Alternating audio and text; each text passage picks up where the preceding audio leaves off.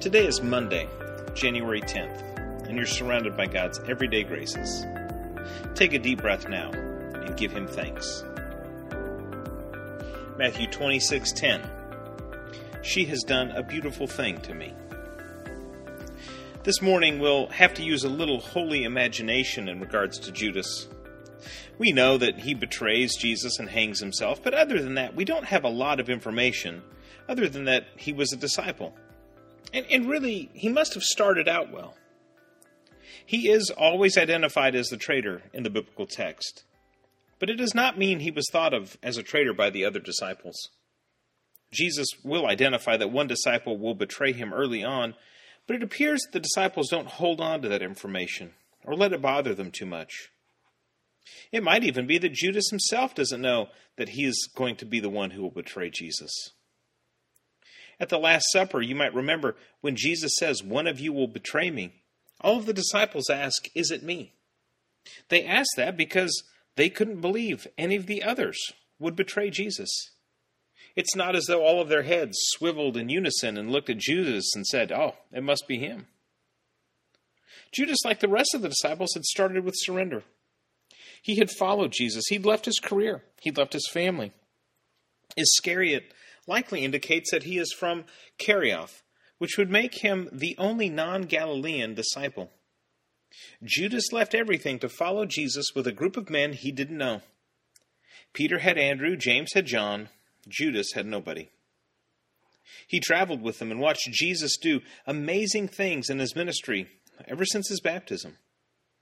Judas starts with surrender, and God does amazing things through him.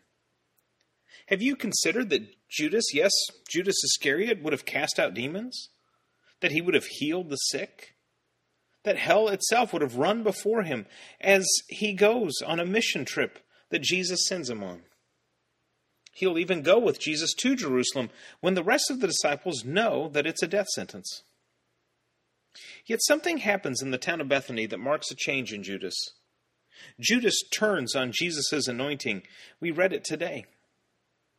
Now, Judas was no saint. He had had shortcomings before the betrayal. Peter was a loudmouth. James and John had too much bravado.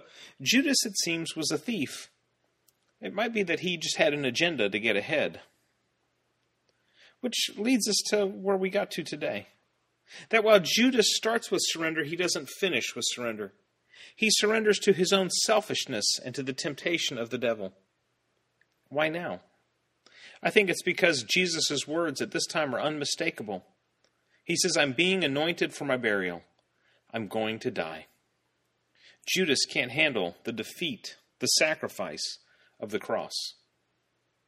Now, some theorize that Judas betrays Jesus to accelerate the timeline of his rise to messianic power.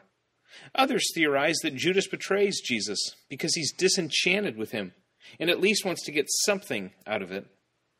Either way, we have Judas using Jesus for his own purposes.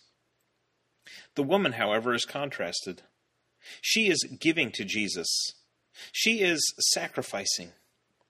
He is selfish. He's on the inside, she's on the outside.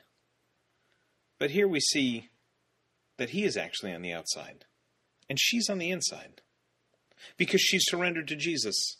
She's remembered for her sacrifice of worship while Judas is remembered for betraying him.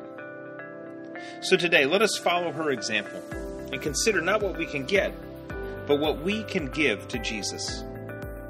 She has done a beautiful thing to me. She has done a beautiful thing to me. She has done a beautiful thing to me.